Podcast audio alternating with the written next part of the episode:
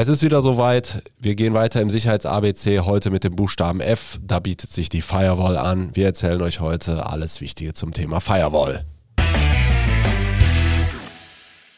Liebe Zuhörerinnen, liebe Zuhörer, herzlich willkommen zu unserer neuen Folge. Wir sind der Podcast der HTH GmbH aus Loma bei Köln. Wir betreuen KMUs sowie Notar und Rechtsanwälte im gesamten Bundesgebiet in allen Fragen der IT. Und ich darf mich kurz vorstellen. Mein Name ist Roland Römer, Prokurist und kaufmännischer Leiter bei der HTH. Und bei mir ist wer? Ja, ich bin der Dirk. Ich bin bei uns zuständig für Produktentwicklung und Innovation. Wie, heute kein Spruch dazu? Na egal. Ähm, ja, und ich bin bei uns im Prinzip, wie der Name schon sagt, für alles zuständig, was so geiles Neues am Markt kommt und äh, wie wir das für unsere Kunden aufwerten können. Genau.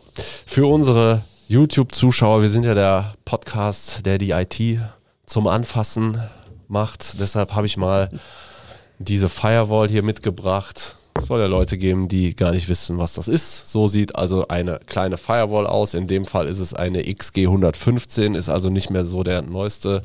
Für die, die es nur hören, ihr habt da jetzt nichts von. Ihr habt da nichts von, richtig. Also es ist ein Gerät so groß wie zwei Tafeln Schokolade, oder drei. Große Tafeln Schokolade. Drei Tafeln Schokolade. Diese äh, Jumbo-Tafeln. Ne? So ist es. Und so hoch, wie, so hoch wie eine Toblerone. Essen funktioniert immer ganz gut als Vergleich. Ja. Damit ist es aber nicht getan. Also im Prinzip kann man sich so vorstellen, es ist ein kleiner PC oder ein PC-artiges Gerät, Dirk, was verbirgt sich denn da an, an Hardware zum ja. Beispiel drin in dieser also, Firewall? Also, ich sag mal, man findet natürlich die klassischen Komponenten, wie man sie in jedem Computer finden würde. Da ist ein Prozessor drin, da ist Arbeitsspeicher drin, da ist eine Form von Datenträger drin, wo dann die Software drauf äh, gespeichert ist, die dieses ganze Gerät nachher betreibt. Und ähm, man hat typischerweise dann an so einer Firewall mehrere Netzwerkschnittstellen. Und ähm, ja, genau. genau. Man findet hier zum Beispiel einen HDMI-Anschluss.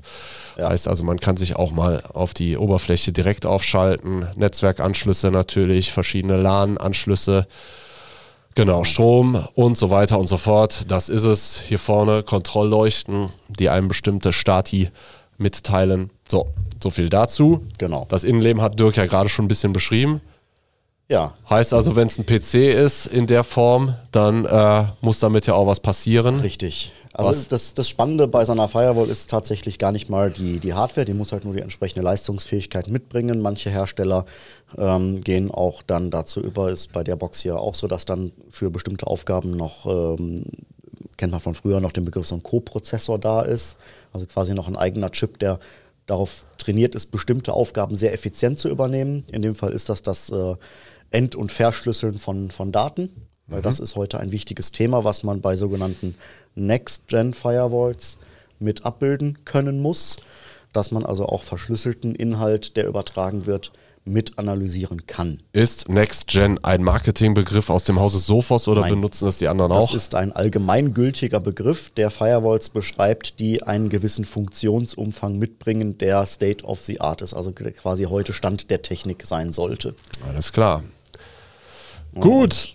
Äh, so, Firewall, Hardware, technisch haben wir es dann jetzt also quasi geklärt. Mhm. Äh, das äh, impliziert natürlich Hardware, dann läuft doch da sicher auch Software drauf, da oder Dirk? natürlich, da läuft ja. und die Software ist letztendlich die, die das Ganze ausmacht. Das ist das, was die verschiedenen Hersteller von Firewall-Systemen sehr ähm, gut äh, bewachen, dass die ähm, Funktionen, die die da nutzen, nicht allzu äh, transparent sind, sage ich jetzt mal damit nicht äh, jeder dann Möglichkeiten finden kann, das auch zu umgehen. Ähm, Ohne Software ist das ja also quasi eine ziemlich coole Fritzbox. Ähm, ja, genau. Also man kann natürlich auch die meisten Firewalls, die als hardwaremäßige Next-Gen-Firewall verkauft werden, wenn man die jetzt ohne eine entsprechende Lizenz von dem Hersteller betreibt, das heißt, da werden die Funktionen natürlich dann ein bisschen beschnitten und diese Firewalls, wenn die ohne Lizenz betrieben werden, die kann man im Prinzip wie so eine Fritzbox sehen. Die machen klassisch ein bisschen Routing und äh, stellen einem Internet zur Verfügung und dann hört der Funktionsumfang aber auch schon auf. Ähm, Sprich also sicherheitstechnisch ist das noch nicht nix. Genau. Ne? Mhm. Erst durch den äh, durch die Lizenz, die man dazu bekommt, sprich durch die Funktionen, die vom Hersteller zusätzlich freigeschaltet werden, bekommt man auch den funktionstechnischen Mehrwert, was die Firewall dann wirklich kann. Ähm, das sind dann zum Beispiel Funktionen wie ähm, Webfiltering, dass ich Kategorien von Webseiten im Unternehmen aussperren kann. Das heißt, ich kann zum Beispiel sagen, in meinem Unternehmen dürfen die Leute nicht auf irgendwelche Shoppingportale drauf, die dürfen nicht auf private Webmailer drauf, äh, dürfen nicht auf äh, jugendgefährdende Inhalte drauf. Ähm, solche Themen im Prinzip. Für mich im Vertrieb heißt es übrigens immer, äh, wenn ein Kunde anruft und äh, sagt, ich kann nicht auf wein.de, heißt es für mich übersetzt, okay, äh, der kann nicht bestimmte Pornoseiten aufrufen. Also äh, lasse ich die dann auch direkt mit freischalten. Wenn ihr also wollt, dass die Pornoseiten weiterhin gesperrt bleiben sollen, dann sagt uns das bitte. Ja, ansonsten möchte ich uns allen diese peinliche äh, Kommunikation ersparen. Ich möchte auf www was auch immer.de gehen. Hm? So, so viel dazu. So Aber viel. das äh, kann ich auch über einen Virenscanner. Auch da selbe Situation. Auch da kann man es natürlich, gibt es auch Webfiltering-Funktionen. Ja, genau. Gut. Ja, der Unterschied ist halt, äh, an der Firewall filtere ich halt an dem Punkt, wo es Richtung Internet geht. Mhm. Das heißt, auch Geräte, die jetzt äh, im Unternehmensnetzwerk sind, die vielleicht keinen Virenscanner drauf haben, das gibt es ja auch, die haben natürlich auch die entsprechenden Restriktionen und den entsprechenden Schutz. Weil man hat ja zum Beispiel mal, ähm, ja, um es mal ein ganz dumpfes Beispiel zu nennen, ähm, so ein Multifunktionsdrucker, der in der Lage ist, selber sich Firmware-Updates aus dem Internet zu laden der hat ja auch einen Zugriff aufs Internet. Und wenn man jetzt äh, ein böser Hacker wäre, und äh, auch das gab es ja in der Vergangenheit schon, dass Drucker im großen Stil kompromittiert wurden, dann kann ich natürlich auch äh, über so einen Drucker weiter ins Netzwerk eindringen. Und wenn ich da entsprechende Filter auf der Firewall aktiviere, ich habe zum Beispiel meine Drucker in einem bestimmten Bereich des Netzwerks alle zusammenliegen und sage dann, dieses, dieser Bereich im Netzwerk, der darf nur zu den Herstellerseiten des, äh, äh der Drucker kommunizieren. Und dann kann ich zum Beispiel darüber sicherstellen, dass die Drucker sich zwar die Updates weiterhin holen können, aber sonst nichts im Internet dürfen. Okay, also das geht jetzt schon ein bisschen Richtung Netzwerksegmentierung. Lass uns da gleich mhm. anschließen. Äh, ist die Firewall das einzige Gerät, das eine Netzwerksegmentierung äh, in dem Niveau durchführen kann für ein, für ein Kundennetzwerk? Also wenn ich natürlich das wirklich unterteile und sage, ich habe ein Netzwerksegment, wo ich, hab, wo ich meine PCs drin habe. Ich habe ein Netzwerksegment, wo ich meine äh, ich sag mal, Handys drin habe über WLAN. Ich habe ein Segment für Drucker, ein Segment für Server. Und ich möchte natürlich regeln, wie darf denn zwischen diesen Segmenten kommuniziert werden. Dann brauche ich dafür die Firewall. Weil die quasi nochmal den, die interne Überprüfung dann durchführt. Genau. Und da sind wir wieder bei dem Punkt, je nachdem, wie groß mein Netzwerk ist. Das, früher hat man eine Firewall, bevor man mit Segmentierung was gemacht hat, hat man die Firewall eher danach äh, ausgewählt von der, von der Modellgröße her, wie stark ist denn überhaupt mein Internetanschluss. Mhm. Ja, und wenn ich jetzt damals bei der Telekom nur meine 16 Mbit bekommen habe als ADSL-Anschluss und sonst nichts hatte, dann konnte ich natürlich auch eine relativ kleine Firewall nehmen, weil viel mehr als 16 Mbit musste die eh nicht verarbeiten. Wir hatten ja damals nichts. Genau. Ja. 50, ne? die 50, die 50 Mbit-Leitung, alles, das war ja alles kaputt.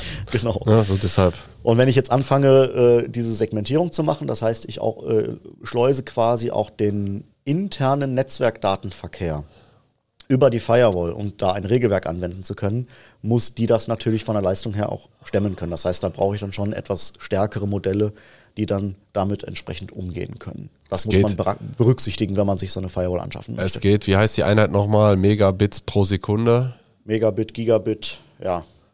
Also man, es gibt da gewisse Angaben bei den Herstellern, ja. wie viel Bandbreite äh, eine Firewall verarbeiten kann danach muss man sich so ein bisschen orientieren und ähm, ich sag mal, in kleineren Modellen wird dann eher so gesagt, okay, ich kann, was weiß ich, ja. 750, 800 Mbit verarbeiten und bei den größeren Modellen geht das dann halt eher schon in den Gigabit-Bereich hoch. Aber liegt ja auch ein ja. Stück weit auf der Hand, äh, dass, äh, dass ich jetzt nicht nur, man selber betrachtet natürlich immer, was ziehe ich mir an Daten runter äh, von, von intern, wenn noch der, äh, von extern, wenn der interne Verkehr noch dazukommt, lege ich am besten noch mal eine Schippe drauf und dann ist es vielleicht auch so, kann man ja auch ein bisschen aus dem Privaten ableiten. Früher ja, was hatte man früher? Hat man äh, ein Maxdome-Abo, das war's. Jetzt hast du 12 Abos noch zusätzlich. Die Kinder wollen auch noch was gucken und es ja. wird wahrscheinlich, äh, der, der Datenkonsum wird wahrscheinlich immer weitergehen. Warum sollte das im Unternehmen anders sein? Neue Cloud-Dienste kommen dazu.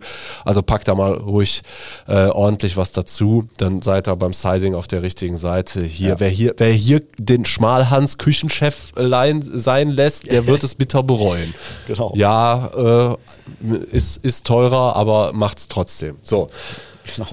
äh, was ist davon zu halten, wenn ich äh, sage, okay, ich habe ja hier Next-Gen Firewall mhm. mit allen Lizenzen, Pipapo, alle Zaubertricks, die verfügbar sind, dann kann ich ja auf den äh, Endpoint, ja, auf die Endpoint Protection verzichten. Was ist davon zu halten? Gar nichts, Abstand. Ja, aber warum?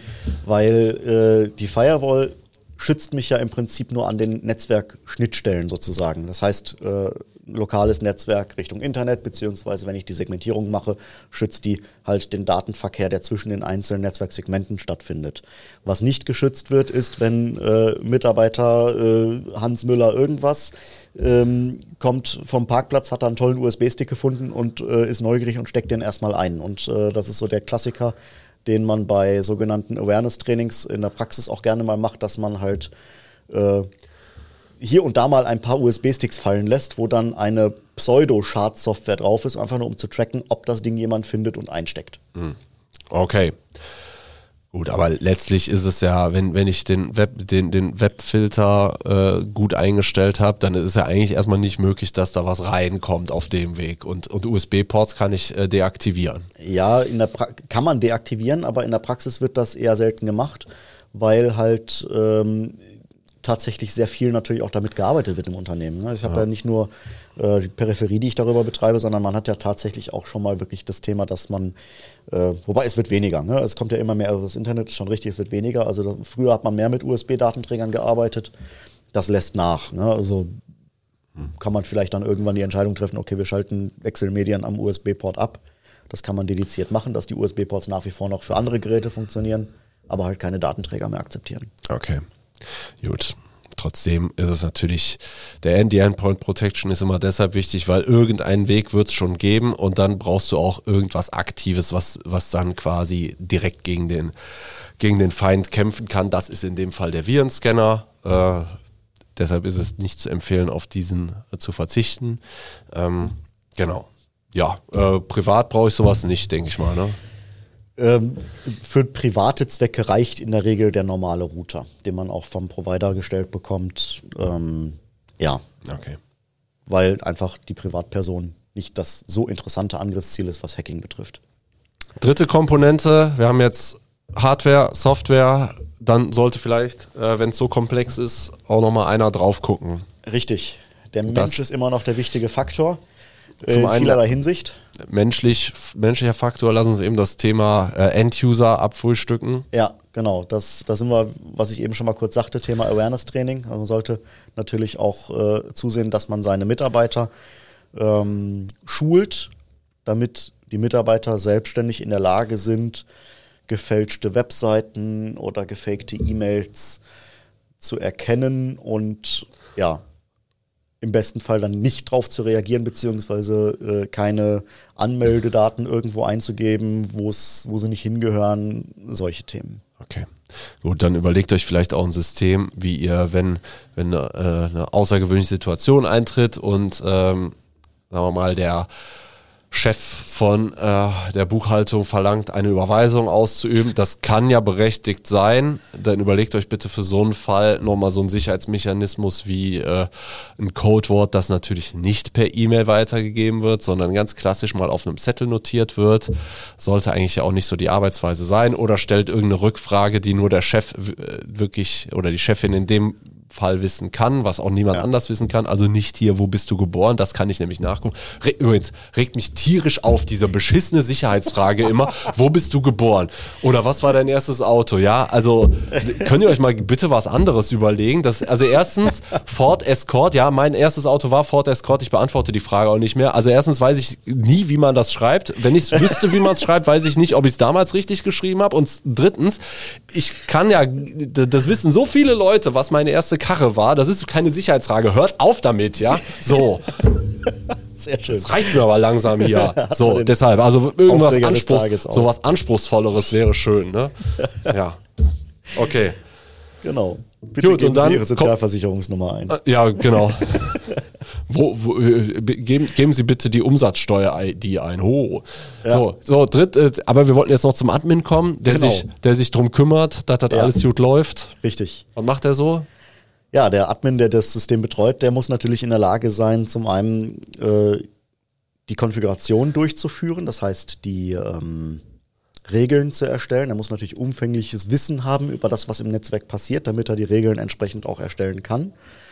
Und ähm, ja, ansonsten, wenn das Regelwerk einmal sauber da ist, ist es in, in den meisten Fällen noch ein bisschen Anpassungen für Systeme, die sich ändern.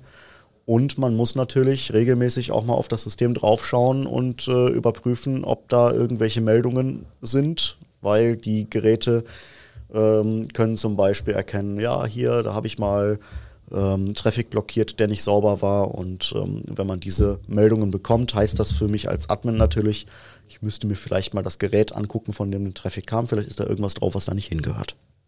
Gut. Genau.